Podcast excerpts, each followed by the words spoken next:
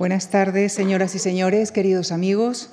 Permítanme, en primer lugar, agradecerles su cariñoso seguimiento durante toda esta temporada, que en el caso de la programación de conferencias culmina mañana con la entrevista al diseñador y artista Alberto Corazón, si bien la programación musical de esta casa se prolongará hasta el próximo miércoles. Permítanme también adelantarles que el domingo veintitrés de junio, y con motivo del solsticio de verano y la noche de San Juan, desarrollaremos en nuestro recién estrenado patio una serie de actividades abiertas al público que incluirán música, lecturas dramatizadas y danza que se desarrollarán entre las ocho y media y las doce de la noche y cuyos detalles anunciaremos oportunamente. Desde ya, considérense cordialmente invitados. Y esta tarde, esta tarde es para nosotros una gran satisfacción reunir en una mesa redonda a la profesora Isabel Burdiel, quien ya nos acompañara el martes pasado, y a la escritora y profesora titular de Literatura Española de la Universidad de Barcelona, Ana Caballé, autoras de las dos últimas biografías de la colección Españoles Eminentes, dedicadas a Emilia Pardo Bazán y a Concepción Arenal, respectivamente. Nuestras invitadas abordarán las singularidades, los paralelismos y las divergencias de sus biografiadas con la complicidad, las reflexiones y preguntas del escritor, filósofo y director de esta fundación, Javier Gomá Lanzón. Quisiera expresar a todos ellos el, el agradecimiento del Departamento de Conferencias de esta casa. Les dejo con ellos. Gracias.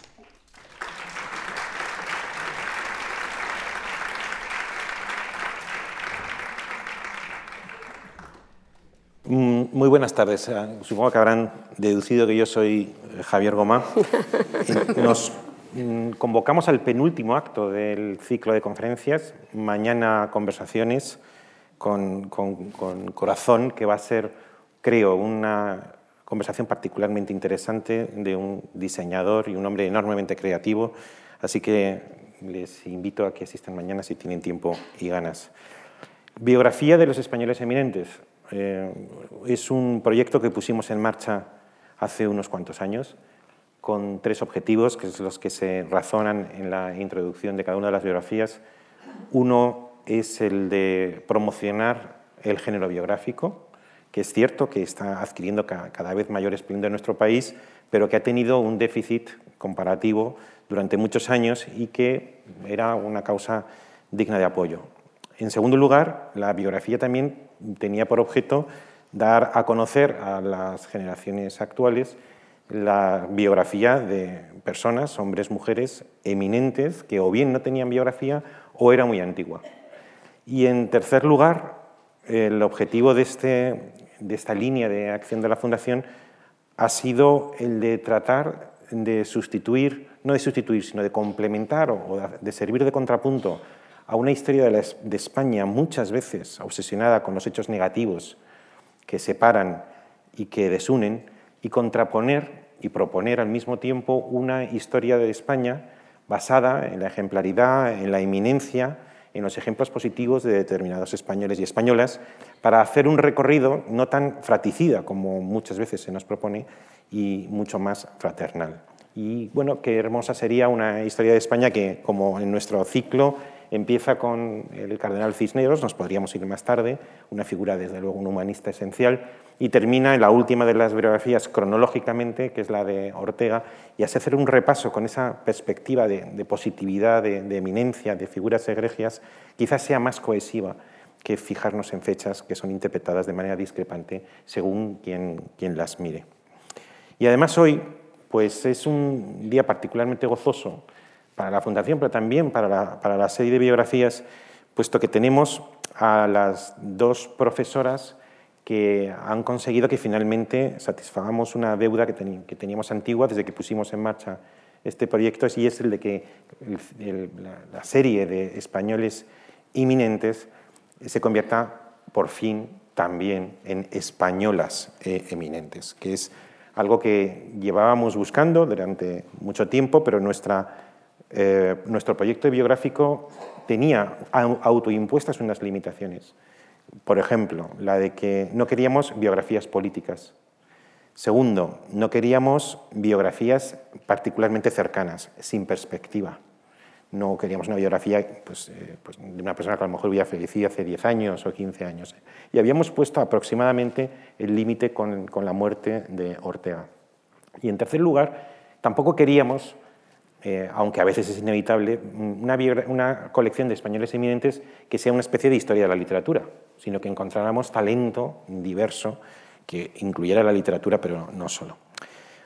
Bueno, pues gracias a... A Ana y a Isabel hemos podido completar la lista de españoles eminentes con españolas eminentes y con dos historiadoras y biógrafas que ellas mismas son eminentes, así que de alguna manera son cuatro las mujeres eminentes que hoy nos convocan. Eh, Concepción Arenal y, y eh, son dos gallegas y Pardo Bazán. Son gallegas, son mujeres en una época de hombres, son católicas pero amigas de los clausistas, son feministas, son escritoras de un talento descomunal, gozaron de celebridad en su época, tuvieron gran influencia social, una fuerte personalidad, fueron ellas de una clase que podríamos llamar ambas próspera, aunque con matices, fueron mujeres casadas, fueron madres. Una vivió setenta años, que es Concepción, eh, no, no, eh, Concepción Arenal vivió setenta y dos años, entre mil ochocientos veinte y mil ochocientos setenta y tres. Y Pardo Bazán, setenta años, entre mil novecientos cincuenta y uno y mil novecientos veintiuno, una diferencia de edad entre ellas de treinta y un años. Junto a estas vidas paralelas hay diferencias que vamos a explorar en esta conversación. Vamos a explorar las similitudes y las diferencias. Concepción Arenal es quizá más filósofa, eh, trabajo estricto en el concepto, como decía Hegel, que es lo propio de la filosofía, y al mismo tiempo una activista social. Tiene un algo de profético, de filantrópico y de evangélico. Pardo Bazán escribió ensayo y crítica literaria, con un gran sentido de la oportunidad y del acierto, pero quizá es más novelista, más en el trabajo de la imaginación que del concepto, consciente de su propio origen aristocrático, muy poco apocalíptica y muy integrada, y en el centro del poder político y social. Para mí, de manera un poco esquemática, son el modelo que luego repetirían Unamuno y Ortega. Concepción Arenal tiene algo de, de ese profetismo energuménico de, de Unamuno, y Pardo Bazán posee esa brillantez educadora y algo mundana de Ortega. Y ahora empiezan los interrogatorios, destacando esa parte de similitud y también de diferencia. Y empezamos por el origen, por su familia, por su infancia, por su educación, por su relación con sus padres. Concepción queda huérfana de padre con nueve años y de madre con veintiuno. Pardo, más aristocrática y quizá más pudiente, contó con el apoyo de su padre, poderoso y bien conectado durante casi cuarenta años de vida. Concepción Arenal se llevó mal con su madre, a la que le encontraba como mundana y, y convencional, y en cambio la madre de Pardo Bazán fue, pues, eh, digamos que fue pues, una especie de niñera, fue educadora, adjunta a la dirección de, de, de su casa, consejera, y vivió hasta mil novecientos quince, seis años, solo seis años precedió la, la muerte de la madre a la propia Pardo Bazán. Entonces la pregunta es, eh, decidnos, contadnos un poco, ¿quién, ¿quiénes fueron sus padres? Eh, ¿Qué primeros años tuvieron? ¿Cómo, cómo fue la infancia de, de nuestras dos protagonistas, Ana? Bueno, en primer lugar, muchísimas gracias a Javier Gomá y a Lucía Franco por la invitación. Para mí es un placer estar aquí otra vez hablando de Concepción Arenal y compartirlo con mi admirada Isabel Burdiel y con un maravilloso y exigente público, como siempre el de la Fundación Juan Marcos, o sea que estoy encantada, aunque me tiemblan un poco las piernas porque el interrogatorio de Javier Gomá no se sabe cómo va a ser, pero en fin. Entonces, bueno, la primera pregunta es sobre eh, el origen de Concepción Arenal. Es verdad que, bueno, un día tendríamos que averiguar qué pasa en el siglo diecinueve en España, que las mujeres, digamos, las tres mujeres más destacadas, Concepción Arenal, Rosalía de Castro y Emilia Pardo Bazán, son gallegas, ¿no?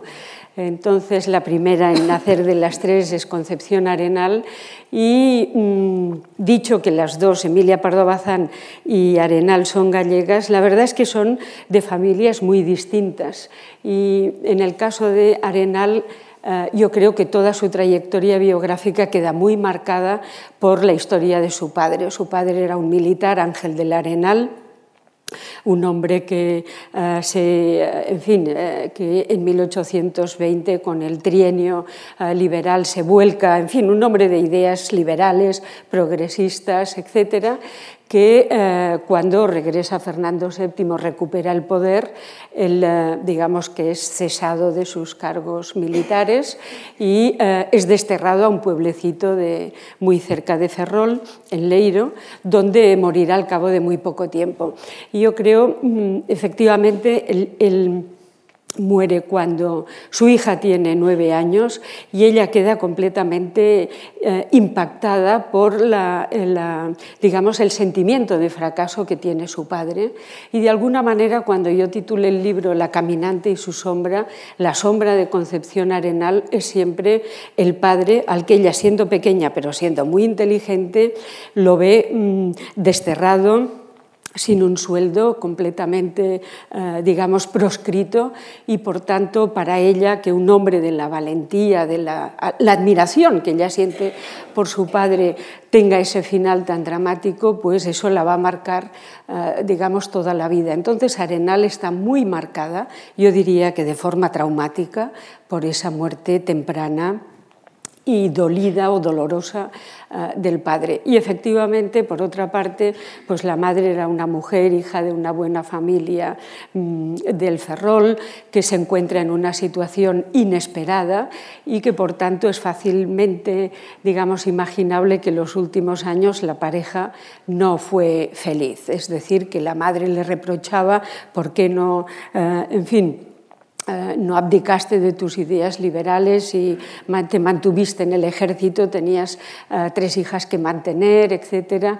Entonces, ese conflicto conyugal se resuelve con la muerte del padre, pero con el distanciamiento que ya va a continuar hasta el final de, de, la, de, la, de la vida de la madre, con un distanciamiento de la madre. Es decir, que frente a la historia de Pardo Bazán, la de Arenal está muy escindida entre dos modelos. Aunque cuando ella muere, cuando muere la madre, ella, la hija, Concepción Arenal, según tu biografía, queda sumida en una crisis existencial poderosa, incluso reprochándose a ella misma un, una falta de docilidad o falta de, de ternura hacia su madre como consecuencia del conflicto que tuvieron en los últimos años. Sí, pero es significativo que no hay una sola línea en toda la obra de Arenal en la que ella mencione a su madre. En cambio, el padre aparece uh, muy a menudo y sobre todo en su poesía. Es decir, eso ya es un silencio, es una elipsis muy significativa.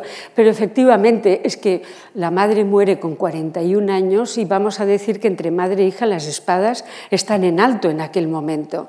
Es decir, la hija tiene diecinueve años, viste de una forma que es completamente, para la madre es un horror, porque no viste, en fin, de acuerdo con una joven de la buena sociedad madrileña, está todo el día rodeada de libros, quiere ir a la universidad. En fin, es un modelo que se aleja totalmente del modelo que la madre espera para sus uh, dos hijas, ¿no? Las dos que quedan porque una ha muerto. Entonces, claro, en, en plena discusión constante, la madre muere de una forma bastante inesperada. Y es posible, eso solo es una hipótesis, pero es posible aventurar que incluso en la familia se le dijera cuántos disgustos causaste a tu madre, lo ves, tal. Es decir, ella introyecta un sentimiento de culpa que ya no la abandona, porque, claro, no ha habido una posibilidad de conciliación. Gracias. Bueno, lo del interrogatorio va en serio, los focos lo demuestran. Eh, gracias por, por la invitación a Javier Gomá y a Lucía Franco y, y me alegro mucho de poder compartir eh, este rato con Ana Caballé y hablar de su estupenda biografía eh, y de un personaje que yo creo que ha conseguido algo muy importante, y es que Concepción Arenal, que era un personaje del que sabíamos muy poco, que tenía una imagen muy severa, eh, se haya convertido en un personaje extraordinariamente humano después de leer esta biografía. Eh, respecto a, a la pregunta, eh, la, eh, Pardo Bazán fue una mujer privilegiada, no solamente por eh, haber nacido en una familia hidalga muy acomodada de Galicia, sino porque sus padres eran ambos eh, liberales progresistas muy comprometidos, eh, ambos muy educados, tanto moralmente como intelectualmente, y ambos muy dedicados a la educación de su hija, a la idea de que su hija podía desarrollar su individualidad, o lo que llamaba el otro día su anhelo biográfico, de una manera suficientemente libre y cómoda. Su padre participó en la Revolución de mil ochocientos cincuenta y cuatro, Eh, de una manera, eh, digamos, templada, pero fue diputado, fue diputado también en el sesenta y ocho eh, y eh, era un, un reformista progresista clásico del diecinueve, eh, alguien que, eh, que le interesaba la, la política liberal como una política de mejoras, de mejoras prácticas, y eso escribió varias cosas sobre ese tema. Y luego tuvo un desencuentro durante la Revolución del sesenta y ocho importante con su propio partido en torno al tema de la libertad religiosa. No acompañó a su partido, hasta, le acompañó hasta la tolerancia religiosa, pero no hasta la libertad religiosa. Y eso hizo que eh, se retirara de la política bastante frustrado. Eh, me he divertido bastante eh, analizando sus discursos en el diario eh, en, en las Cortes, Eh, porque era, era un hombre acostumbrado a tener predicamento en su entorno, pero no un hombre acostumbrado a hablar en público en las Cortes, y era extraordinariamente ingenuo, con lo cual pues, eh, fue objeto de bastantes ironías por parte de la Unión Liberal y de los progresistas.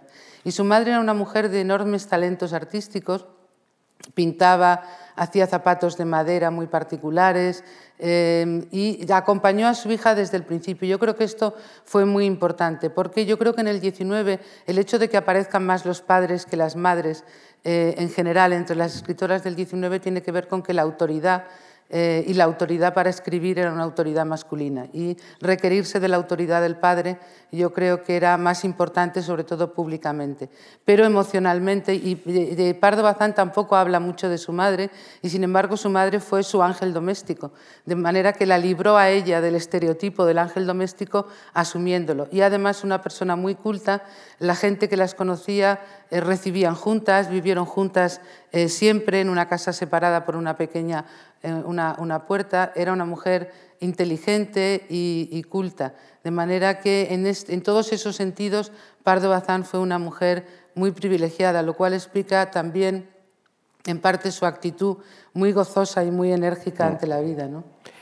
Bueno, entonces ya han nacido, han nacido y empiezan a tener una infancia, eh, en los primeros años gozosa, diría, por, por ambas partes.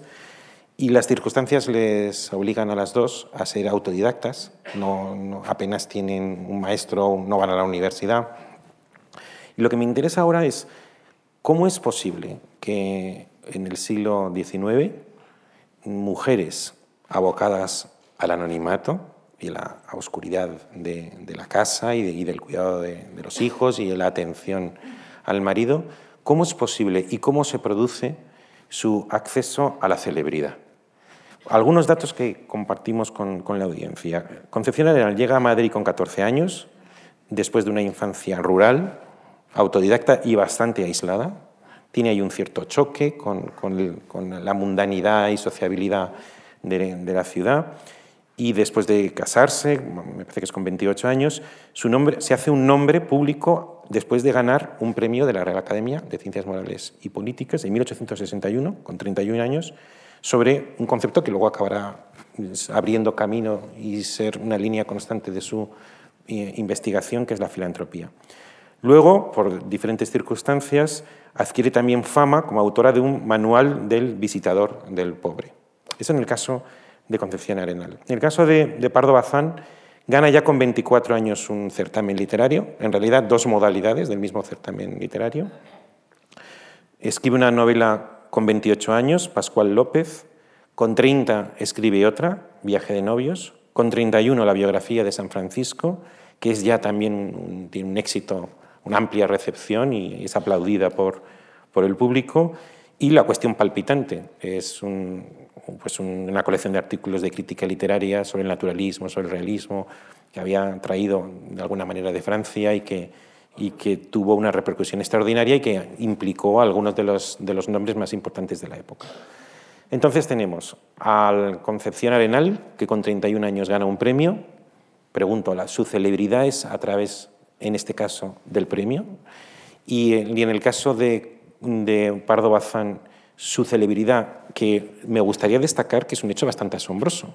Ya lo es difícil en un, en un hombre compitiendo con otros hombres, todos ellos sedientos de, de, de publicidad, de notoriedad, pero encima una mujer parte de unas condiciones extraordinariamente desfavorables. Y sin embargo, no digo rápidamente, en el caso de Pardo Bazán quizá un poco más rápidamente, pero re, con, relativamente temprano ambas mmm, consiguen tener un nombre. ¿Cuál es el proceso para, por el que pasan del anonimato a ese nombre público? Bueno, yo creo que en el caso, eh, en fin, de las escritoras del diecinueve tenemos que ubicarlas eh, en el contexto romántico en el que aparecen las primeras escritoras que se creen, vamos a decir, los ideales de libertad que caracterizan al romanticismo europeo y que lo llevan a sus propias vidas y, por tanto, a, su, a la reivindicación de su derecho de escribir, de publicar, de seguir libremente sus vocaciones. Al menos en el caso de Arenal, que, por ejemplo, nace el mismo año, el mismo año mil ochocientos veinte que Carolina Coronado, pues eh, digamos que beben de las mismas fuentes y de los mismos ideales de libertad, que lógicamente eh, son unos ideales de libertad muy utópicos porque la sociedad estará un poco, irá por detrás de esas vocaciones y tal. En el caso de Arenal, mmm, claramente hay dos etapas. Eh, de, desde muy jovencita que empieza a escribir, la única salida para una, para una mujer con vocación intelectual era la, car la carrera, la, la literata, lo que entonces se llamaba la literata, es decir, dedicarse a escribir versos, cuentos, eh, publicar alguna cosa en, en la prensa, etcétera. En fin, esa era la, la primera salida con la que las primeras escritoras españolas se dieron a conocer. Arenal tenía una imaginación filosófica, pero no poética, es decir, que, o, no, o no ficcional, ¿no? De manera que sus primeros versos, sus primeras novelas, eh, realmente no tienen, en fin, ella las deja en un, los deja en un cajón, no tiene ninguna proyección, y es a partir de, la, de que se presente al premio convocado por la Academia de Ciencias Morales y Políticas con un ensayo titulado Las diferencias entre la filantropía, la beneficencia y la caridad, cuando ella se da a conocer como pensadora. Y yo creo que lo que impresionó en ese momento a la Academia de Ciencias Morales y Políticas fue el descubrir, ella se presentó con un nombre masculino, pero claro, al descubrir que detrás de ese texto, que era un texto luminoso, muy bien planteado, donde explicaba muy bien las diferencias entre los tres conceptos, descubrir que allí había una mujer, pues eso inmediatamente, digamos, en el pequeño Madrid intelectual. No era un premio normal. Exactamente, bueno, eso ya para ella, o sea, la ubicó en un lugar bastante particular, a partir del cual, pues ya ella, digamos que. Y el pudo... segundo texto también fue muy importante, ¿no? El segundo texto, el del. Sí. El... También adquirió una gran popularidad en España y en el extranjero. En España y en el extranjero, efectivamente, porque el título no acompaña. El manual del visitador del pobre pues no es un libro que te llevarías a la mesita de noche, pero en cambio es un libro que tiene unos primeros capítulos muy interesantes planteando eh, problemas filosóficos. El libro abre, abre con una pregunta, ¿qué es el dolor?, ¿no? Y donde ella empieza a gestar su teoría del sufrimiento y cómo el sufrimiento pues puede ponerse a trabajar en beneficio del lo que ella considera el, el perfeccionamiento moral del individuo, ¿no? Es decir, que empieza a gestar lo que yo he llamado su política del espíritu y que es su teoría filosófica, ¿no? Pero yo creo que ese primer libro es crucial porque digamos que la ubica en Madrid como una mujer con un talento eh, para la filosofía muy particular. También Pardo Bazán ganó un premio. La paradoja quiere, o la ironía que quiso, además, que se lo quitara de alguna manera o en rivalidad con, con Concepción Arenal, aquí, una Concepción aquí. Arenal ya consagrada, y sin embargo una chica de veinticuatro años desconocida. veintisiete, ¿no? Ve veintisiete me parece. Bueno, en, o veinticuatro, no sé si el veinticuatro, premio veintisiete. Me parece que es veinticuatro. Sí. Y con veinticuatro o, o veintisiete, bueno, o lo ponemos por, por mitad, como veinticinco y medio, veintiséis, pues...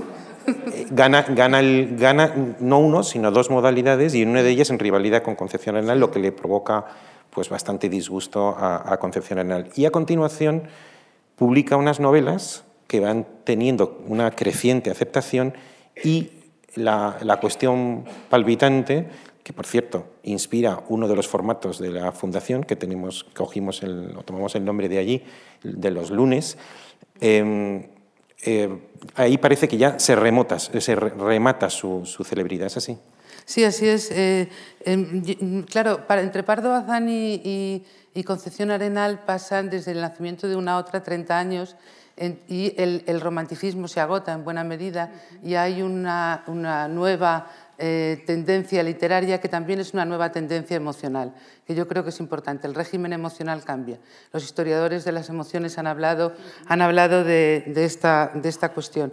En ese sentido, eh, eh, Pardo Bazán, eh, si hubiera sido hombre, probablemente hubiera seguido la carrera política como su padre, porque iba de Suá, un, un, un hidalgo gallego, tenía, eh, en esas condiciones se hubiera interesado por la política, pero como ha planteado eh, Ana Caballé, en ese momento la posibilidad de actuar en la esfera pública para una mujer estaba casi ceñida a la literatura. Y Pardo Bazán empieza, sin embargo, con el, el ensayo sobre Feijóo, que no le dieron, en realidad no le dieron el premio a ninguna de las dos, a ella le dieron un accésit, eh, lo cual le creó problemas porque inmediatamente pensaron que tenía que ver con las influencias de su padre.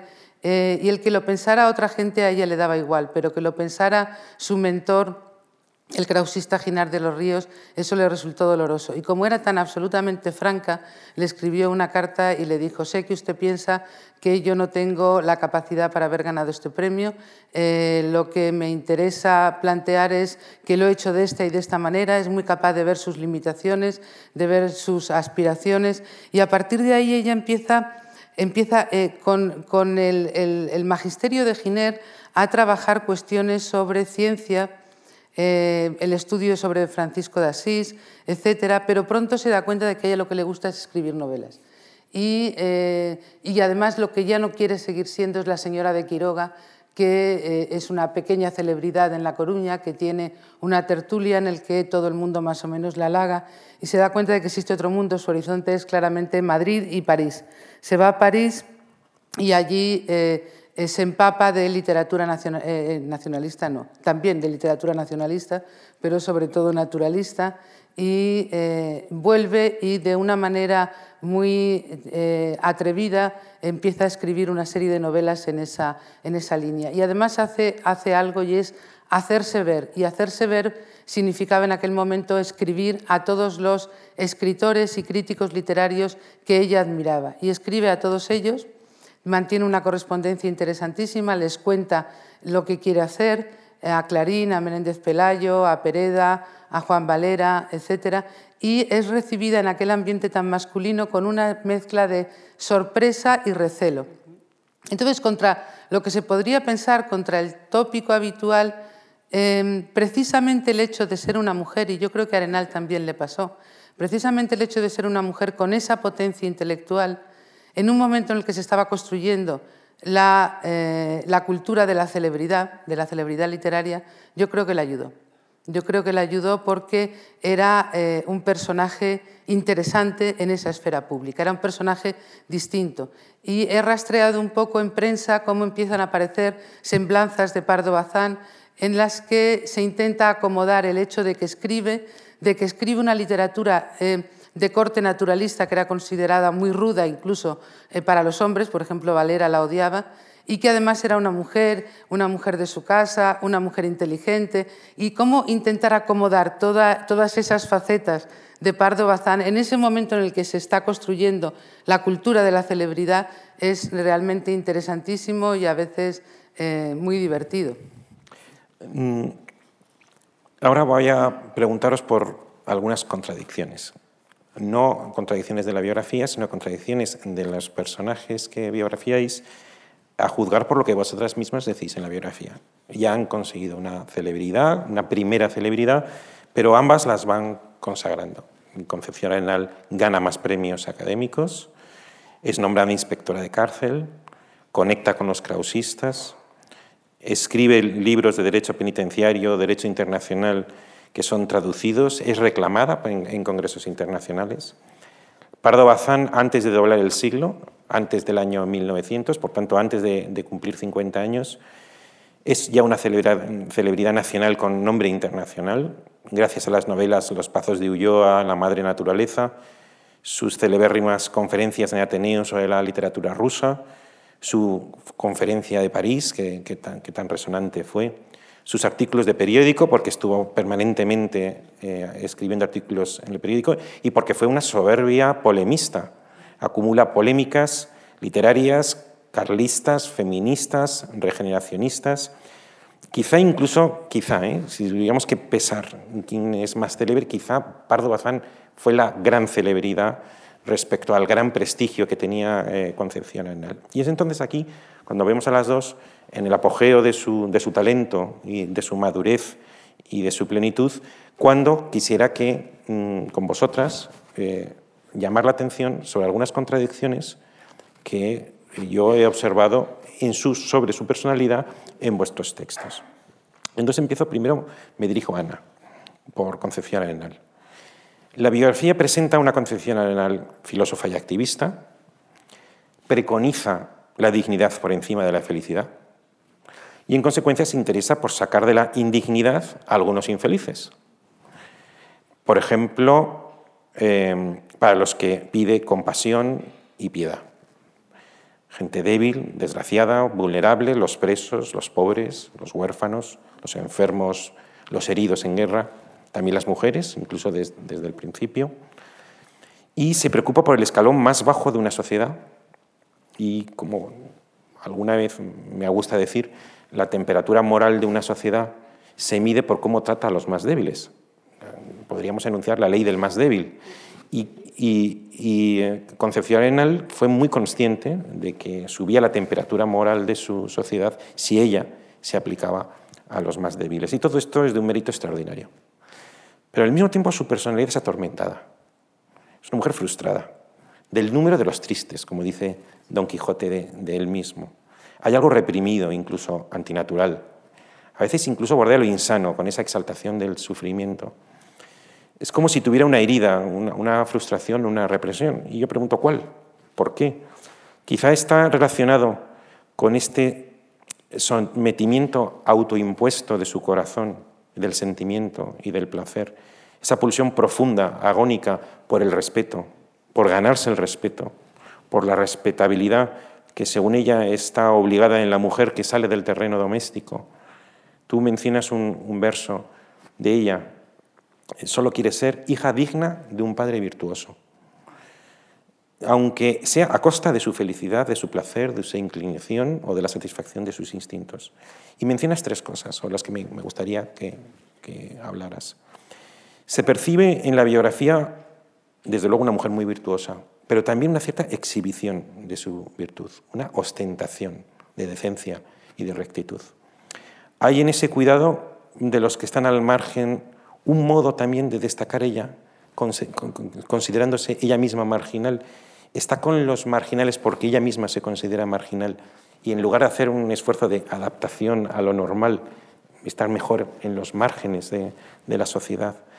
Y luego es una mujer virtuosa, pero ¿no es un poco una virtud antipática, una virtud áspera, sin dulzura y sin ternura y sin alegría? Bueno, yo ya estaba completamente abandonada que siguieras uh, vale, esto, interpretando. Esto es de tu biografía. Esto, esto lo saco de tu biografía. Uh, sí, realmente, o sea, yo lo que veo más interesante es que Emilia Pardo Bazán y Concepción Arenal representan dos modelos de mujer muy distintos y es muy interesante porque, claro, estamos en el primer momento en que las mujeres intentan ocupar un espacio público. ¿Cómo lo hacen? Entonces, Emilia Pardo Bazán y Concepción Arenal adoptan actitudes muy distintas. Ellas realmente también mantuvieron... Bueno, Emilia, doña Emilia tenía una, una fascinación por Concepción Arenal, pero en cambio Arenal nunca le perdonaría haber perdido con una cría de veinticuatro barra veintisiete años. Luego os voy a preguntar por la relación. Luego eso nos lo vamos a, a consultar inmediatamente. Eh, el premio, ¿no?, cuando ella le había dedicado mucho más tiempo, etcétera. La prensa de la época hablaba del dogmatismo y, de, digamos, y del carácter severo de Concepción Arenal. Efectivamente, yo creo que ella, en fin, frente a una eh, Emilia Pardo Bazán, que es una mujer que hace ostentación de su feminidad, eh, Concepción Arenal tiene una obsesión. Ella quiere dedicarse a la filosofía. La filosofía no es, digamos, un camino fácil para una mujer del diecinueve, entonces, de alguna manera, ella opta por un ser neutro, asexual, totalmente, y le está diciendo al público o a la sociedad: por favor, no me mires a mí, olvídate de que soy mujer, de ahí esa vestimenta completamente eh, sobria para no llamar la atención, que es cuando más la llamaba, porque claro, una mujer vestida de hombre en el diecinueve la llamaba mucho más. Pero le permitía ir, fue a, ir a la universidad, ¿no? Eso, eso cuenta... Asistía a clases a la universidad, sí, no de Derecho, como sí. se ha dicho siempre, sino de Ciencias Naturales. ¿Y, y, y los pantalones tienen que ver con eso? Los pantalones tienen que ver porque ella se crió, como tú has dicho, en pueblos muy pequeños. Ella trepaba por las montañas, se acostumbró a ir con unas botas y unos pantalones de campo. Entonces, al llegar a la ciudad, realmente se encontró con que las niñas del colegio al que la matricula su madre se burlan del acento, se burlan de la indumentaria, en fin, de los ademanes toscos que tienen tanto Arenal como su hermana Tonina, ¿no? Y allí yo creo que Arenal es donde marca, vamos a a decir, digamos, constata la falta de encaje que tiene con la sociedad femenina de su tiempo. Entonces ella está siempre reclamando atención por lo que dice y no por quién lo dice, que realmente, en fin, ha sido un problema para las mujeres, ¿no? No me mires a mí, fíjate en lo que digo. Y en todo caso, discúteme la palabra, ¿no? No quién la dice la palabra. Pero efectivamente, o sea, tú haces hincapié en ese concepto virtuoso y eh, ella está fascinada por dos cosas, por el bien público.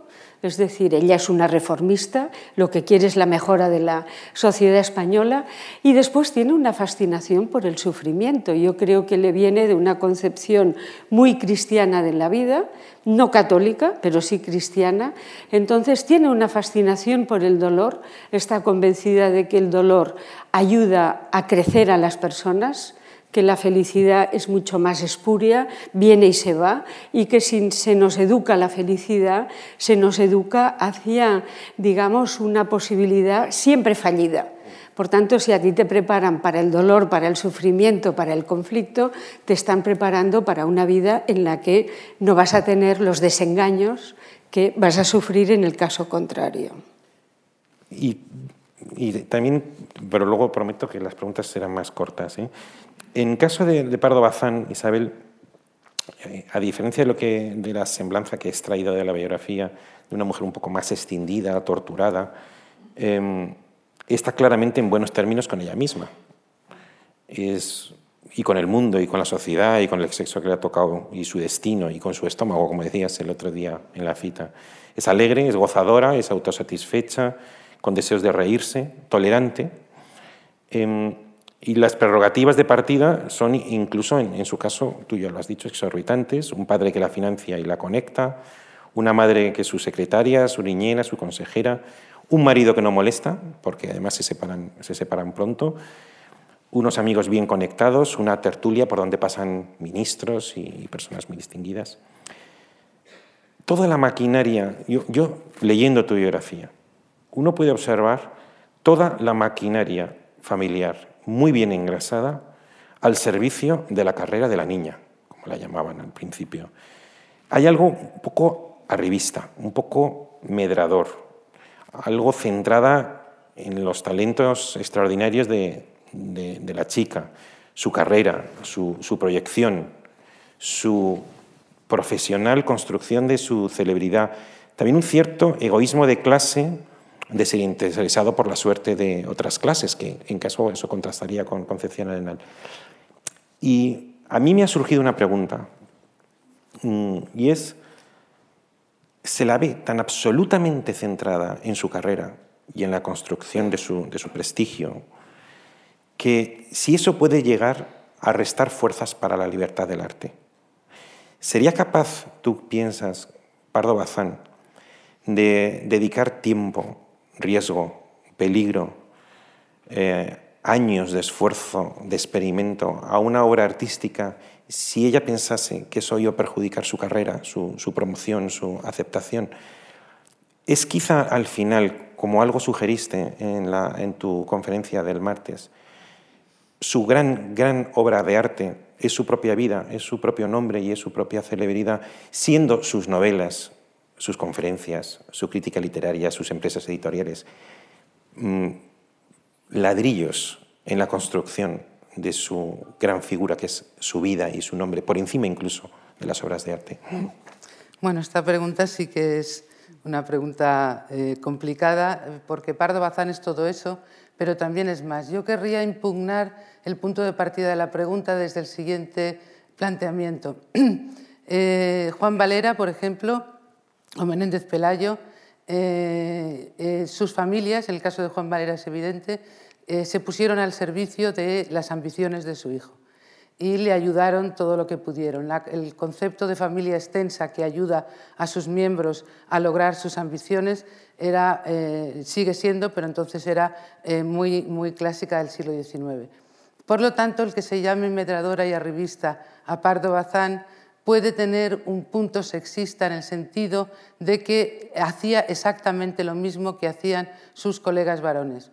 Escribir a quien había que escribir, intentar estar en los sitios donde había que estar. Ella no podía, por su sexo, por ejemplo, frecuentar las tertulias masculinas o los cafés, pero entonces montaba su propia, su propia tertulia. Y hay algo que me parece importante en Pardo Bazán.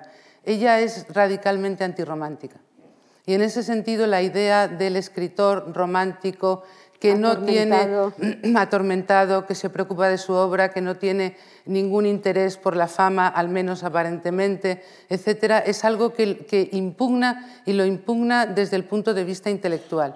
Ella lo que le interesa es el modelo del, del escritor profesional, que esos treinta años de diferencia con Arenal son importantes, el escritor profesional que eh, debe lo que hace a su mérito y su talento, tanto en lo que escribe como en su capacidad de conectarse con el mundo y tener una buena relación en su entorno, en su entorno literario.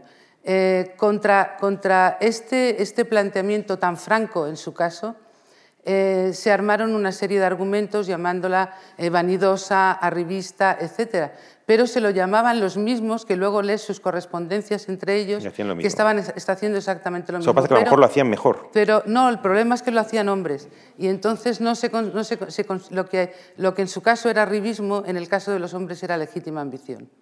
Y en ese sentido yo creo que eh, Pardo Bazán nos plantea ese tipo de preguntas. Y eh, era una mujer que gozaba de la vida, eh, absolutamente, eh, porque tenía una concepción. Simplemente voy a leer, si me permites, muy brevemente lo que es esto que escribió en Cuentos de Navidad y Año Nuevo, porque son las dos facetas de Pardo Bazán. Pardo Bazán no era simplemente una señora que se lo pasaba muy bien, porque para escribir Los Pazos de Ulloa o para escribir La Quimera hace falta también pasárselo bastante mal. Entonces, ella lo que, lo que plantea es: yo no tengo vocación de suicida. Pensad que estamos en un momento de crítica al régimen emocional del romanticismo. Dice: yo no tengo vocación de suicida, a mí la vida me parece amable y Dios bueno y sus obras perfectas. El arte me proporciona goces, la naturaleza me vivifica, creo en la amistad, no atravesándose el interés y no tengo malo el estómago. Es a lo que te referías antes. Pero en el mismo, un párrafo más abajo, dice: si no descendieres al mundo inferior, si no descendieres al mundo del dolor, serás siempre inferior a ti misma. Quien no realiza la bajada a los infiernos, que no se tenga por artista humano. Es decir, que era, fue capaz de darse cuenta que tenía que mirar al lado oscuro de la vida también. Y el hecho de que su literatura fuera literatura naturalista, que es una literatura que se preocupa por eh, el, los aspectos feos de la sociedad, o eso decía, por ejemplo, Valera, lo, lo demuestra, ¿no? Yo creo que, que creo que te he contestado más o menos, ¿no? Sí, es cierto además... ¿Me permites, Javier, no? una, una... No, estaba pensando que, claro, eh, en el momento eh, es curioso, pero Arenal genera menos rechazo que Emilia Pardo Bazán. ¿Por qué? Porque tiene esa actitud retraída. Así como Emilia Pardo Bazán se va a París y dice, ¿a quién hay que ver? Hay que ver a Víctor Hugo. Pues ella se va y visita a Víctor Hugo. Es lo que hacían todos. Claro, Pizarro, claro, claro. Narcís Oller. Claro, claro. Pero en cambio, Concepción Arenal nunca acepta un premio, nunca, digamos, se expone públicamente. Cuando publica los Estudios penitenciarios y el mayor penalista, digamos, de prestigio, Ecop Wines, le dice, usted tiene Tiene que venir al Congreso de, de Estocolmo, usted tiene que ir, tiene que presidir una sesión, su libro es maravilloso. Ella eh, le dice que no, y incluso pues Wines, eh, eh, a través de otro abogado amigo, le dice, por favor, dígale a esta señora, la queremos conocer, lo tiene todo pagado, por favor, solo tiene que coger un tren o dos y tal. Nunca salió... Entonces, es que son dos modelos que son, también sí, efectivamente hay reflejan... Hay un, el... un artículo muy interesante de Nerea Aresti que se llama Juegos de Integración, ¿sí?, y Resistencia, en el que analiza las dos estrategias de crear un personaje público de Arenal y Pardo Bazán. Son, hay una, una estrategia de integración en el personaje de la mujer virtuosa que no tiene ambiciones públicas porque iría en contra de su naturaleza, y hay una estrategia de resistencia y de decir... Eh, eh, pero eso no solamente es un problema de carácter, creo yo, yo creo que es un problema de momento histórico también. Yo sí, creo sí, que sí, tiene sí. que ver porque las, la generación posterior a Pardo Bazán, ella les abrió la puerta para eh, que el concepto de mujer pública no tuviera doble sentido. Sí. Bueno, es que voy a entrar en el apartado feminismo, que además mmm, podría ser extenso, por lo menos en mis notas es bastante extenso, pero es que quedan bastantes asuntos todavía por que quería tocar, a ver si nos da tiempo. Antes, como marco de, de, de la, para aproximarnos al concepto del, del feminismo de, la, de las dos, no sé si estáis de acuerdo si, con este retrato. Concepción Arenal es liberal social, se preocupa, se preocupa por mejorar la sociedad desde abajo, los presos, los pobres, los huérfanos, los enfermos. Y Pardo es una intelectual más estética, política, que trata de cambiar desde arriba, consciente de los deberes de las clases privilegiadas. Concepción Arenal es más democrática, igualitaria, y Pardo Bazán tiene ese toque elitista, individualista, excéntrico, según Stuart Mill, que dice que la excentricidad es la esencia de la, de la individualidad. Eh, Y bueno, y tiene una cierta querencia al despotismo ilustrado, digo Pardo Bazán, mm. oscilando entre el carlismo, el conservadurismo y en ocasiones incluso una cierta sugerencia de autoritarismo. Concepción Arenal es pacifista y Pardo Bazán llega a decir la violencia me subyuga, cierto que en una carta privada, ¿no? Me sí, parece que es. Sí. Eh, Y este es el contexto con el que os presento ahora el, el, renglón, el renglón de los, del, del feminismo. Las dos son presentadas en las biografías por su brillantez, por su extraordinaria capacidad intelectual, son acusadas de varones, de varoniles, de un cerebro de hombre encerrado en un cuerpo, como si solo perteneciera, como, como si esas dones fueran propios solamente del, del hombre y que estén en posesión de una mujer, casi constituye un monstruo de la, de la naturaleza. Hay que decir también que Pardo Bazán Tiene una, tiene una nota eh, de recuerdo de la, de, de, de la Condesa de Mina y de, y de, Concep- y de, y de Concepción Arenal, en que también sugiere rasgos varoniles, es decir, incurre sí, en lo sí, mismo. Eso fue que, muy injusto. Bueno, es necesario, ¿no? Dice que tiene algo más de un bozo, dice, ¿no? Algo más de un bozo, dice que tiene una de las dos. Eh, Tres aspectos del feminismo, aunque ya empieza a hacerse, empieza, y, y me quedan muchas cosas que querría por lo menos tocar con vosotras. Primero, la relación con la sociedad. Por decirlo muy brevemente, el periodo isabelino parece que tiene menos hostilidad hacia la mujer que, la, que el de la Restauración, siendo anterior. Eh, para, eh, Concepción Arenal da la sensación de que evita la conflictividad hasta cierto punto acomodándose a la masculinidad de la sociedad, de lo cual sería símbolo los pantalones. Mientras que Pardo Bazán mantiene la falda, y eso como símbolo de su carácter batallador. Es verdaderamente asombroso en el libro el acoso, la violencia, la hostilidad, la ridiculización, y me asombra y admiro la seguridad bienhumorada de ella, sin complejos, sin rencores, sin aparentes inseguridades. Cierto que ella no aireaba en público sus inseguridades tampoco, ¿no? Su carácter, no, su civilizada lucha contra la envidia, el prejuicio, el sarcasmo, el desprecio, el insulto, el ataque, la sátira y la permanente ridiculización. Primera pregunta, ¿estáis de acuerdo en que la hostilidad hacia la mujer creció en, la ulti- en los últimos eh, decenios del siglo y, por tanto, la actitud que, la, que tuvo que afrontar Concepción Arenal respecto a la misoginia de su época fue distinta de la que tuvo que afrontar Pardo Bazán? Bueno, en parte es debido a que a medida que pasa el siglo y las mujeres van ocupando lugares públicos, vamos a decir que esa hostilidad va creciendo y, y se arma de alguna manera intelectualmente. Por tanto, en el periodo de la Restauración ya tenemos el modelo del ángel del hogar perfectamente ubicado y eh, esas escritoras están completamente, digamos, fuera de lugar en ese sentido, ¿no? O sea que sí, sí, a medida que avanza el siglo, y las mujeres van ocupando espacios, pues digamos que la ideología masculina se va protegiendo, armando y por tanto va construyendo un modelo femenino completamente ajeno a todo esto. Sí, yo creo que tienes toda la razón en lo que dices. Ha hablado los eh, historiadores que están trabajando sobre eso, sobre los momentos de crisis de masculinidad que coinciden con los momentos de mayor Eh, conquista de derechos por parte de las mujeres, pero también hay una cuestión y es que en el reinado isabelino políticamente está todo mucho más abierto, hasta la Revolución del sesenta y ocho. La Revolución del sesenta y ocho es un momento, es un, es un momento de, de, de cambio porque asustó mucho a las élites dirigentes, incluso a las progresistas. Y en el caso de la familia de Pardo Bazán es evidente.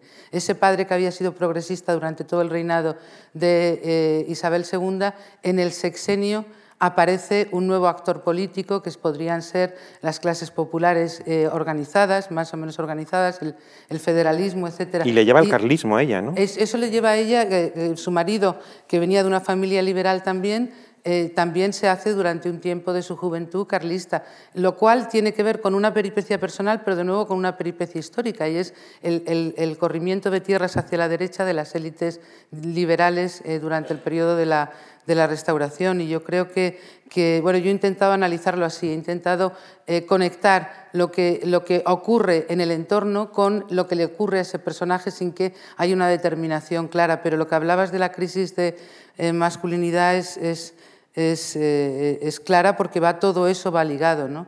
Y sobre el tema de, del monstruo que se sienten muchas mujeres, que se sienten cerebros de hombre en el cuerpo de una mujer, esto lo decía la primera vez que yo lo he leído, de las primeras que lo dijo, bueno, fue eh, Sor Juana Inés de la Cruz, pero también lo, la que lo dijo más claramente fue eh, Mary Wollstonecraft, que, por cierto, su hija escribió Frankenstein, que es la, una novela sobre cómo se crean los monstruos, y, y en cierto sentido tiene gracia que Mary Shelley muriera el mismo año que nació Emilia Pardo Bazán.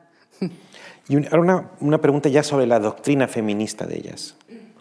Eh, Concepción Arenal escribe La mujer del porvenir, años después la, la mujer de su casa. Pardo Bazán escribió sobre la evolución de, de Concepción Arenal.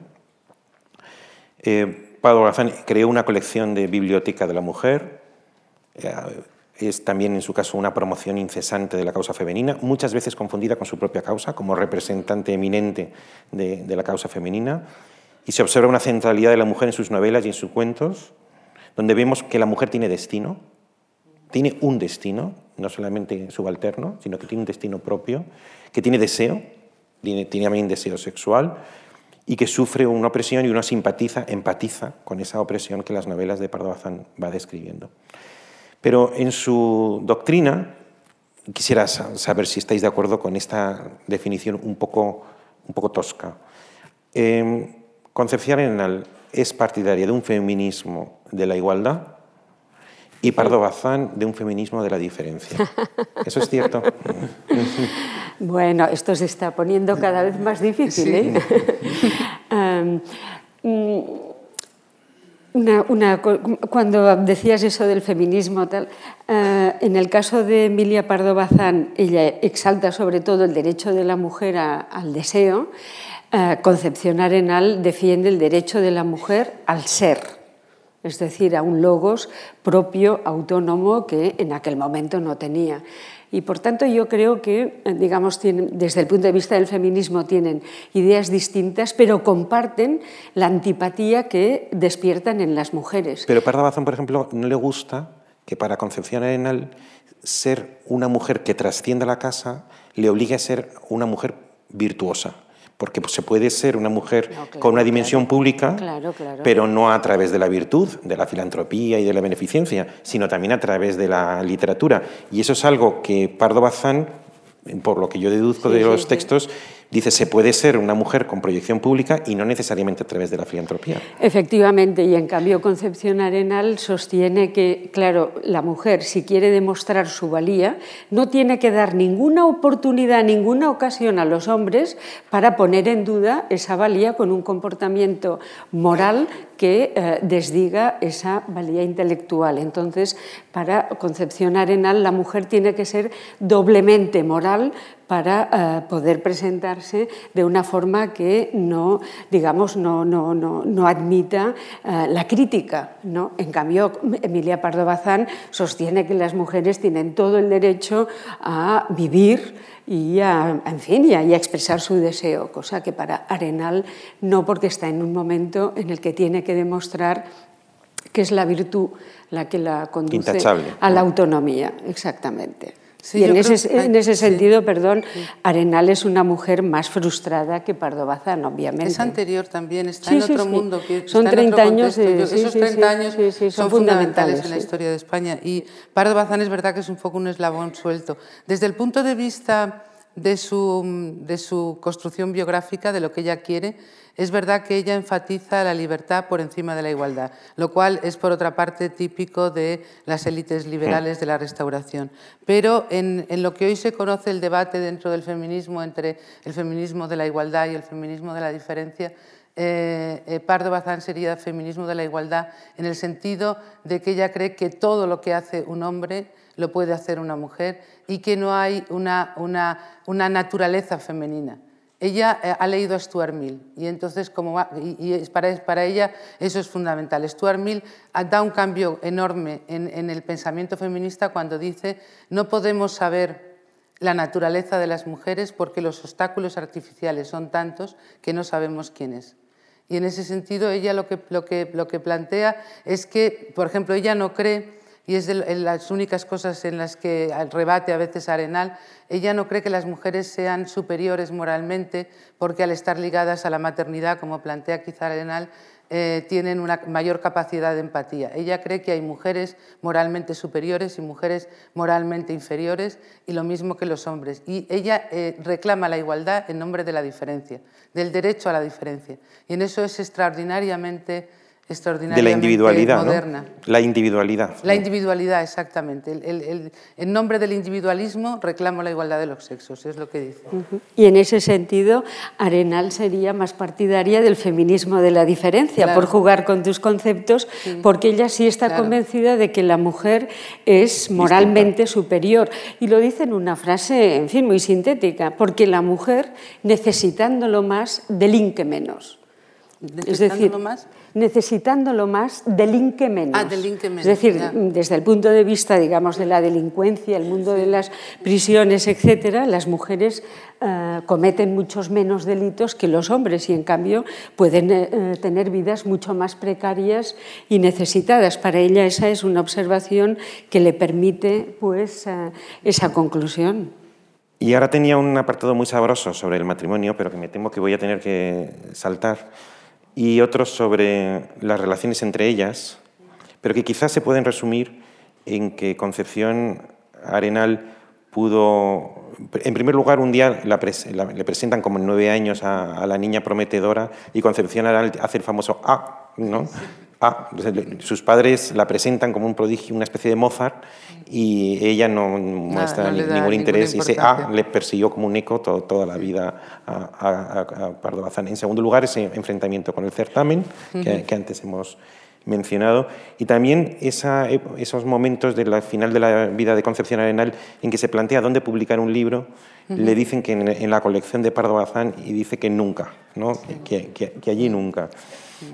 También tenía ¿eh? un apartado sobre Rosalía de Castro, como especie como de, de figura tutelar con ellas. Pero bueno, antes voy a pasar un poco sobre ello y, y os voy a hacer una pregunta. ¿A quiénes admiraron y a quiénes odiaron? Pardo Bazán, a quien, Concepción Arenal, ¿a quién admiró y a quién odió? De vuestras biografías salen muy bien parado Giner, en las dos, como una persona realmente adorable, feminista, atento, buena persona, inteligente. Muy inteligente. Salustiano de Olózaga también sale bien. Uh-huh. Luego, sale muy mal en la tuya el brunete machista de Clarín, Menéndez Pelayo y Pereda. Bastante mal Ortega al final. Uh-huh. Y así, así Valera. Unas veces uh-huh. sí y, y otras veces no. Pero yo os voy a preguntar, aunque sea que me digáis, un, dibujéis rápidamente sobre dos relaciones especiales. Concepción Arenal y la Condesa de Mina, y Pardo Bazán y Galdós.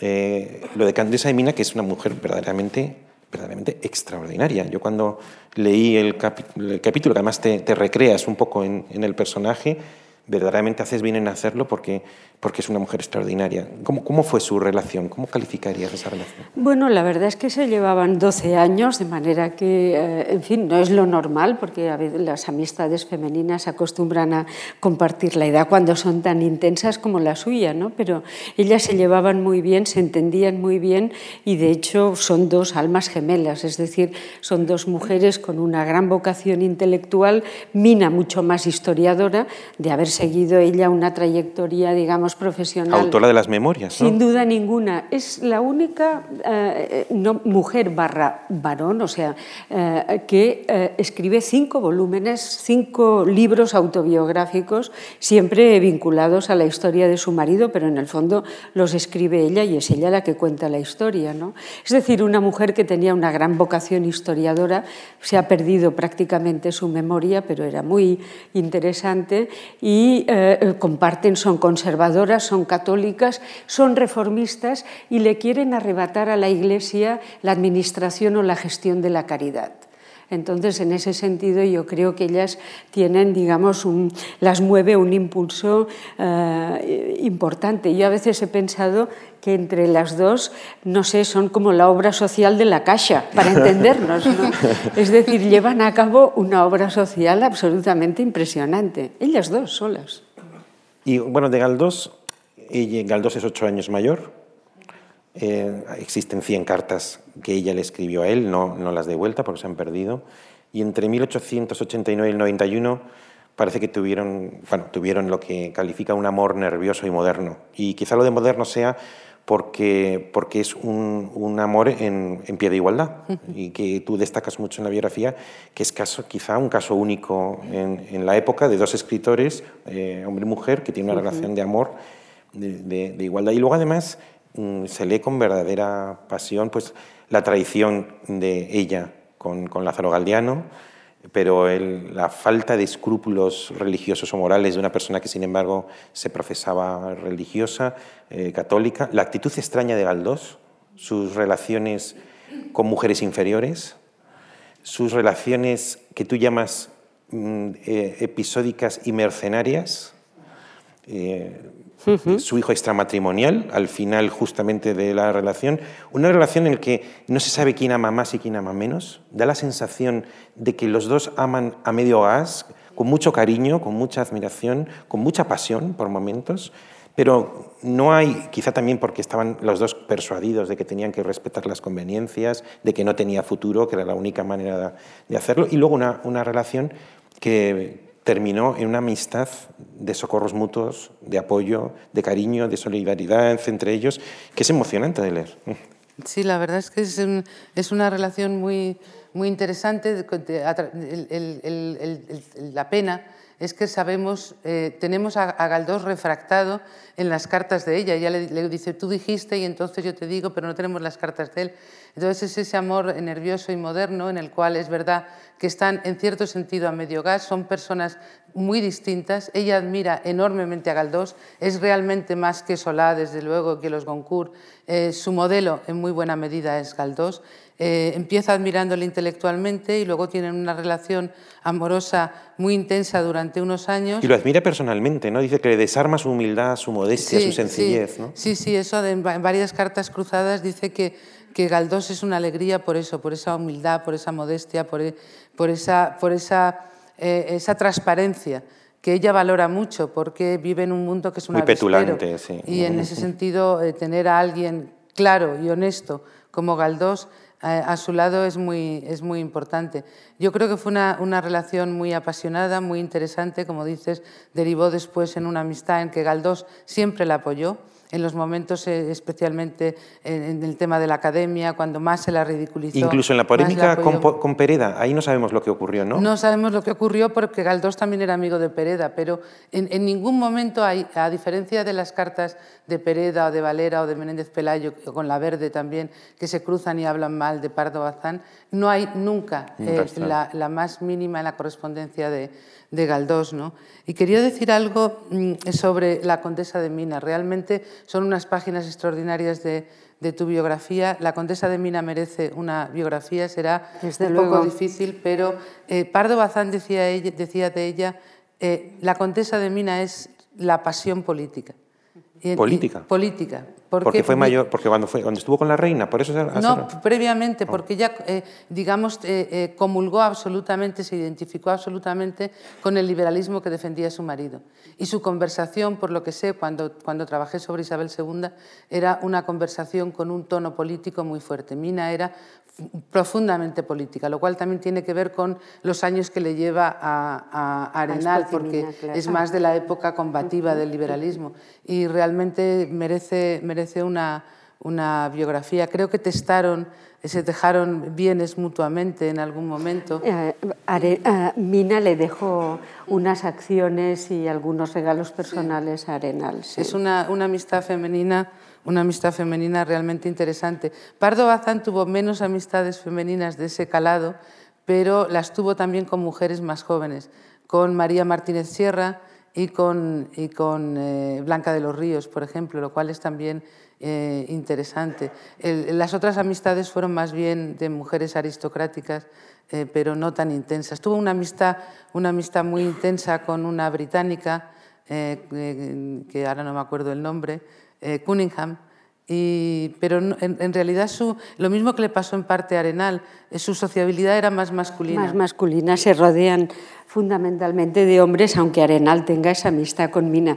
Si me lo permites, es que recordaba una anécdota de, de Emilia Pardo Bazán que cuenta Narcís Oller uh-huh. en sus memorias cuando ella visita Barcelona, sí, y tiene precisamente esa historia tórrida con Lázaro Galdiano, que se encuentran en la feria de muestras cuando tal, y Narcís Oller le pregunta, bueno, doña Emilia tal, bueno, está con un grupo de escritores y tal, y le preguntan a doña Emilia si se va, si está pensando en escribir algo de teatro, porque tal. Ya, ya sé. Y entonces doña Emilia, con toda su campechanía, que Arenal le hubiera horrorizado, le dice a Narcís Oller, pues sí, mire, ya me está dando pataditas en el vientre.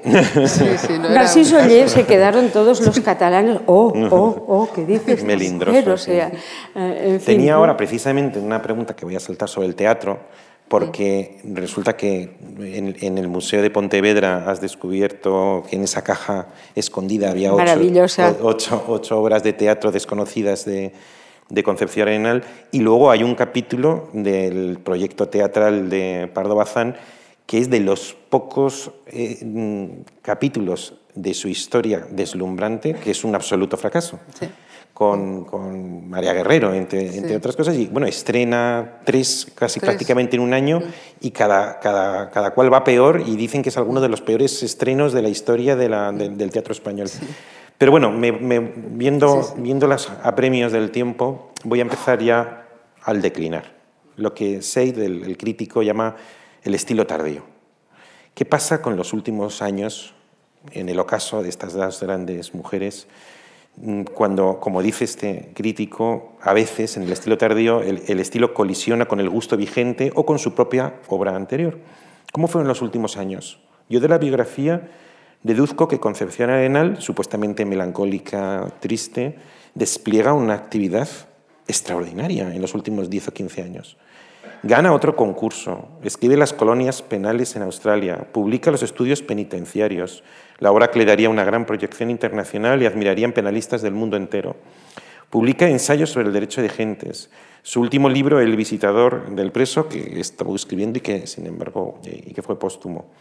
Y en cambio, la Pardo Bazán, en los diez últimos años de su vida, mil novecientos once a mil novecientos veintiuno, después de Dulce sueño, su última novela, parece que se produce un cierto decaimiento de su fuerza creadora y que anhela o se centra, quizá por ese decaimiento, en los honores, en, la, en el doble título nobiliario, el pontificio y el concedido por el rey, el ser miembro del Ateneo, es nombrada catedrática, le elevan una estatua, le ponen una calle, termina el Pazo de, de Meirás, nuevo rechazo en la Real Academia. Y esa crítica tan, tan hermosa de, de Cosío, en que le dice que, no, que, que, que si está por el bollo o está por los honores, que a mí me parece que está muy bien traído.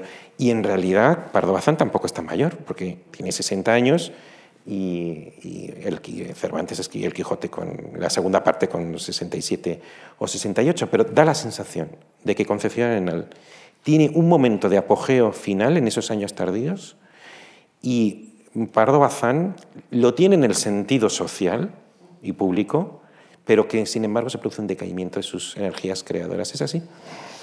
Yo creo que son uh, las dos cosas, es decir, que tiene, realmente ella trabaja hasta el último momento, en el año, ella muere en el noventa y tres y en el noventa y dos está preparando sus obras completas y está decidiendo qué escritos van a, van a, van a entrar en esas obras completas y cuáles no, es decir, que tiene, en fin, una idea de la posteridad muy clara, pero al mismo tiempo tiene una sensación, ella repite muchas veces que se ve a sí misma como la voz que clama en el desierto, porque está, digamos, en, desde el punto de vista intelectual, está, ya domina, vamos a decir, toda la esfera del derecho, tiene obras muy importantes. Es muy, profe, es muy de profeta. ¿eh? Es muy de profeta, pero al mismo tiempo, o sea, se están produciendo las reformas penitenciarias y no se llama Arenal, no se la convoca en la, en la construcción de la cárcel modelo de Madrid.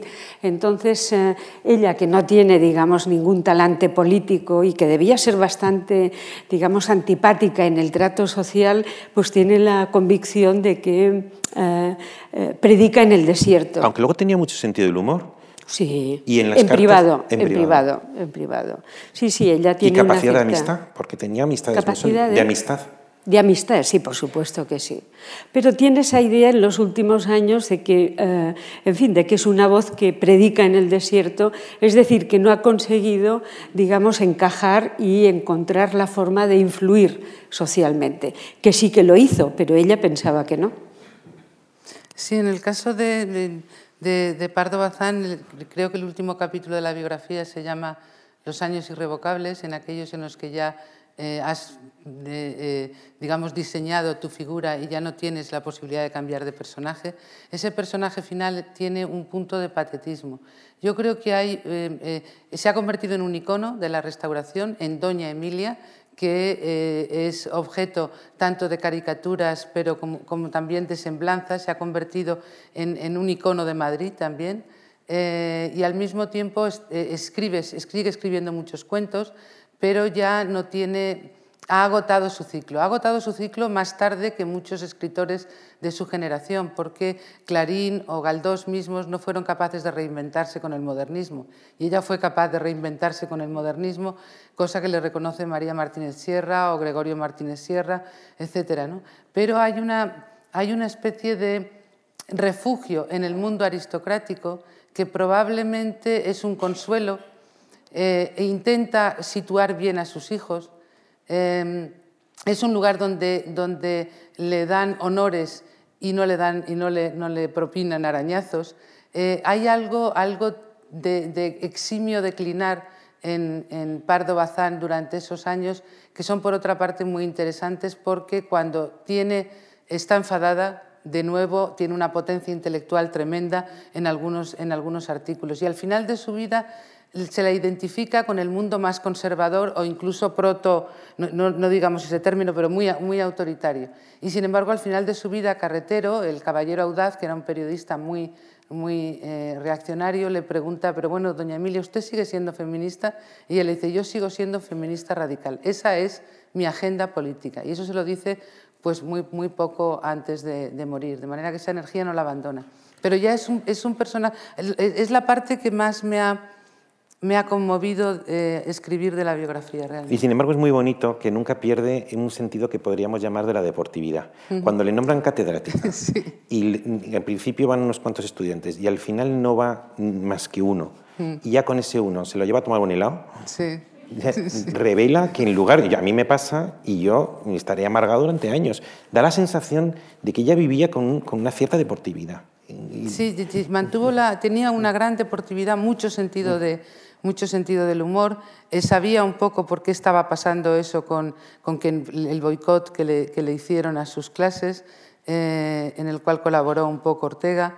Eh, que no tenía resentimiento. No, teni- no tenía resentimiento, era una mujer que podía ser escéptica, burlona, pero no era ni cínica ni resentida. Ni tampoco habla, en tu libro no, no habla mal no, de, de, de la gente. No, incluso mm. de Clarín, al, cuando muere Clarín sí, le escri- escribe... muy bonito lo que dice. Eh, que Clarín fue su enemigo eh, especial durante todas, prácticamente toda su vida. Escribe una necrológica de Clarín eh, realmente muy, muy, muy bonita. Eh, no sé, creo que quería decir algo, pero se me ha olvidado. La última pregunta, antes de la última pregunta. O sea, la última pregunta, la última es de cierre. Pero la última pregunta, creo que tenemos que decir una palabra sobre el catolicismo de ambas, que, que las une. Es un catolicismo no institucional. Y a mí, que tú has, lo has insinuado antes en una de tus intervenciones, disting, has distinguido entre cristianismo y catolicismo. Y es verdad que a mí, Concepción Arenal, me parece que es cristiana, en el sentido de que ejemplifica bastante bien los valores evangélicos de preferencia al pobre, uh-huh. al necesitado, las obras de misericordia, amor al prójimo. Mientras que Pardo Bazán, que se dice que es mística de Texas arriba y positivista de Texas abajo, me parece que tiene un catolicismo más cultural y, que, y por tanto, menos comprometedor. Yo una vez a un político aquí, bien conocido, no, no lo voy a mencionar, pero bien conocido, de, que, socialista, que hace una gran exhibición de sus creencias religiosas, una, un amigo lo definió, que me pareció perfecto, como un, así como quizá Concepción Arenal era una eh, creyente no practicante, a este político se le definió como practicante no creyente. Y yo me pregunto si, si Pardo Bazán tiene algo de, de practicante no creyente. Es decir, un, y, y en cambio, esta este Concepción Arenal de una mujer practica, practicante, no, eh, creyente, creyente no, no practicante. No. Aunque no practicante en el sentido de los sacramentos, practicante en el sentido de los, de los valores evangélicos. ¿Estáis de acuerdo con, con, con eso? Bueno, por ejemplo, en el caso de Arenal, eh, yo la veo una concepción completamente cristiana de la vida, pero ella era muy crítica con los comportamientos, digamos, hipócritas de un catolicismo social que hace lo que debe hacer, pero que no lo siente y que, y que por otra parte, actúa en contra de lo que ese catolicismo, en fin, imperante, pues eh, tiene de fondo, ¿no? Entonces, ella es, es crítica, por ejemplo, pues puede no ir a misa, puede criticar criticar muchos, muchas decisiones. Por ejemplo, sí. Tiene un poema feroz contra Pío nono por una encíclica que va contra, en fin, movimientos heterodoxos de, relacionados con la ciencia y con la estética, etcétera. Es decir, es una mujer muy crítica. Y me permito solo pues, una anécdota que revela muy bien lo que era la familia Arenal, madre e hijo sobre todo, que estaban muy unidos, y es que cuando muere Arenal, la están cuidando dos monjas y eh, le dicen al hijo, a Fernando, su madre se está muriendo, por favor llame al confesor para que le dé los últimos sacramentos. Fernando no llama a, a nadie porque no quiere que a su madre le den los últimos. Están de acuerdo madre e hijo y efectivamente en la esquela salió, no salió que había recibido los últimos sacramentos, cosa que motivó que su amigo monasterio le pidiera a, a Fernando explicaciones de cómo había muerto su madre y eh, Fernando le contesta a monasterio, te tiene que bastar saber que mi madre ha muerto y en, en el último momento estaba preocupada por unos dolores de su nieta más que por los suyos propios. Sí, yo creo que, que leyendo tu biografía, cosas que había leído antes, pero leyendo tu biografía es evidente que, que Concepción Arenal era una auténtica cristiana en el sentido evangélico del término. Y en el caso de, de Pardo Bazán, eh, el catolicismo era el sustrato de su sentido común.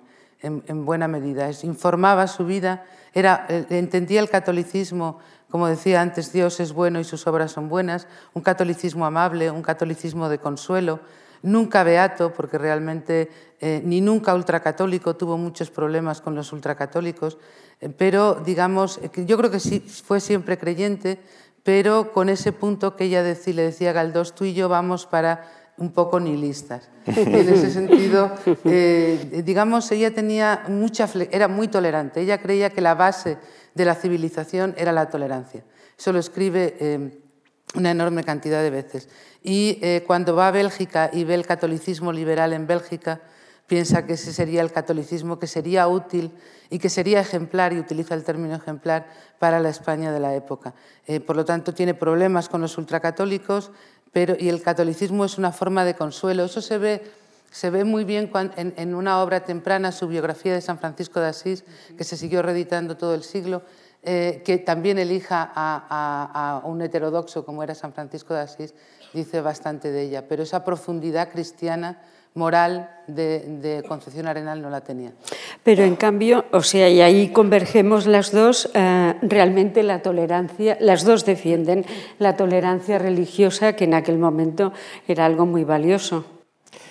Bueno, tenía un apartado aquí que voy a saltarme sobre sí. La imagen de la vida que ella que, de, de, que custodiarían sus hijos. Ambas tuvieron tres hijos y ambas tuvieron un hijo calavera, que les dio muchos disgustos, aunque incluso Pardo Bazán desheredó en, en determinado momento, aunque parece que no.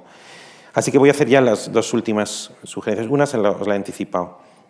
Si dispusiéramos de una máquina del tiempo y pudierais tú filtrarte en el Pazo de los Núñez, donde pasó los últimos años cerca de Vigo, y fueras una de esas personas que pasan por allí y tuvieras una conversación con ella, y tú te filtraras en la tertulia que tenía en la calle San Bernardo o en la calle Princesa y fueras parte de esa, de esa tertulia, ¿cómo os imagináis que os hubiera parecido? ¿Qué tal os hubiera caído cada una de vuestras eh, biografiadas? Bueno, yo esa pregunta la veo muy difícil de contestar porque ese futurismo del pasado, no sé, porque eh, todo dependería de si yo tuviera, digamos, formara parte de la generación de Arenal o fuera con mi mentalidad actual. Lo que puedo decir es que a mí eh, la biografía de Arenal me ha afectado personalmente. Es decir, yo me he enamorado del personaje y muchas veces ahora, por ejemplo, cuando tengo un problema o tal, pienso... ¿Qué haría Arenal? ¿Cómo pensaría Arenal? Es decir, que la he incorporado a mi propia, digamos, a mi propia filosofía, ¿no? En ese sentido, la he hecho mía. No sé qué hubiera hecho. La respetas profundamente. Profundamente. La... Y además creo que es uno de los personajes más interesantes de la vida moral española. Bueno, pues... ¿Qué hubiera pasado en la tertulia? No sé, eh... A mí me hubiera gustado ir sobre todo al Pazo de Meirás eh, y ver el ambiente que, que había ahí, pero también en estas tertulias. Yo creo que lo que hubiera hecho fundamentalmente hubiera sido intentar escuchar y oír a ver qué pasaba allí, ¿no? Eh, y yo me imagino que Pardo Bazán me hubiera caído mal y bien, que es lo que eh, me ha caído eh, mientras escribía esta biografía. Pero en más bien bien, aspectos, ¿no? En, en general, finalmente eh, te, la, es una mujer con una potencia intelectual, con, una, con un vigor, con una joie de vivre, con una tolerancia eh, que te atrae, me atrae muchísimo, pero hay momentos en que, en que creo que eh, no estuvo a la altura del personaje que, que a mí me hubiera gustado que hubiera estado a la altura, eh, lo cual implica un cierto grado de identificación seminegativa eh, que no, no sé calibrar en estos momentos. Y ya la última de las últimas de las últimas.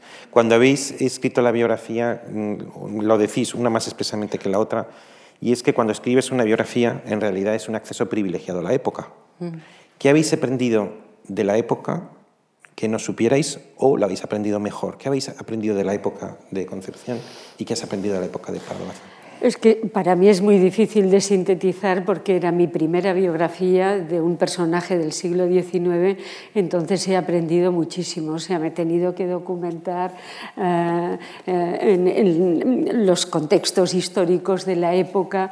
Me he enamorado de Galicia, por ejemplo, yo la conocía poco y ahora, pues, en fin, en fin el paisaje gallego lo he hecho eh, muy mío, o sea, he aprendido muchas muchas cosas, pero creo que esa es una de las grandes ventajas de la biografía, ¿no? Que te permite no solo profundizar en un personaje, sino en todo el entorno, claro, que ese personaje vive, y eso es maravilloso. Bueno, en mi Tú lo caso, dices expresamente en tu biografía, que has aprendido de sí. la época. He aprendido, no, no recuerdo lo que, lo que he escrito, pero en este momento lo que pienso que he aprendido sobre todo ha sido la pluralidad del siglo. Es decir, que el siglo diecinueve y, la, y la segundo, el, el último tercio y principios del veinte los, tenía una imagen más lineal y, sin embargo, me he dado cuenta de que en, en ese siglo había muchos siglos, había muchas maneras de ver el mundo distintas. Eh, eh, eh, eh, con, he constatado la, la, la fortaleza del liberalismo español, el hecho de que nuestra historia no es una historia exclusivamente de atraso, Eh, no es una historia exclusivamente de oportunidades perdidas, sino que había horizontes muy, muy abiertos y uno de ellos eh, el horizonte que, que abre la puerta eh, Pardo Bazán. En ese sentido, la pluralidad del siglo, el interés del siglo eh, en su diversidad es quizá lo que más, lo que más me ha llamado la atención, porque yo había trabajado, siempre me había quedado en el sesenta y ocho, había trabajado sobre el reinado isabelino, me había quedado en ese momento eh, crucial de la Del, de la, del destronamiento de Isabel segunda y ver ese mundo abigarrado del mundo de la restauración, y también he aprendido ese carácter de encrucijada que son todos los individuos de distintos contextos. Eso me parece importante. Pardo Bazán es un híbrido, es una encrucijada de distintos mundos, del mundo liberal progresista, del mundo conservador, del mundo eh, y, y, y de qué manera se convivía. Se pudo convivir durante tantísimos años bien en ese mundo y luego todo se frustró en los años treinta. Pues yo he aprendido una barbaridad leyendo el libro, entre otras cosas, como vosotras decís ahora, que en esa época fue posible vidas logradas también, sí. No solamente desgracia, no solamente sí. guerra, no solamente conflicto, también vidas logradas, porque con toda la conflictividad Desde que arrastraron luego. fueron dos vidas admirables.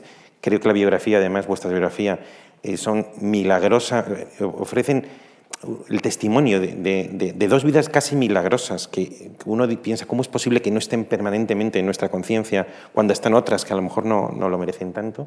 Y además he aprendido mucho en esta conversación. Yo particularmente, además, me lo he pasado bomba. Espero que, que la gente haya disfrutado de este rato. Muchas gracias, muchas gracias. Muchas gracias. Y, gracias. Y, gracias.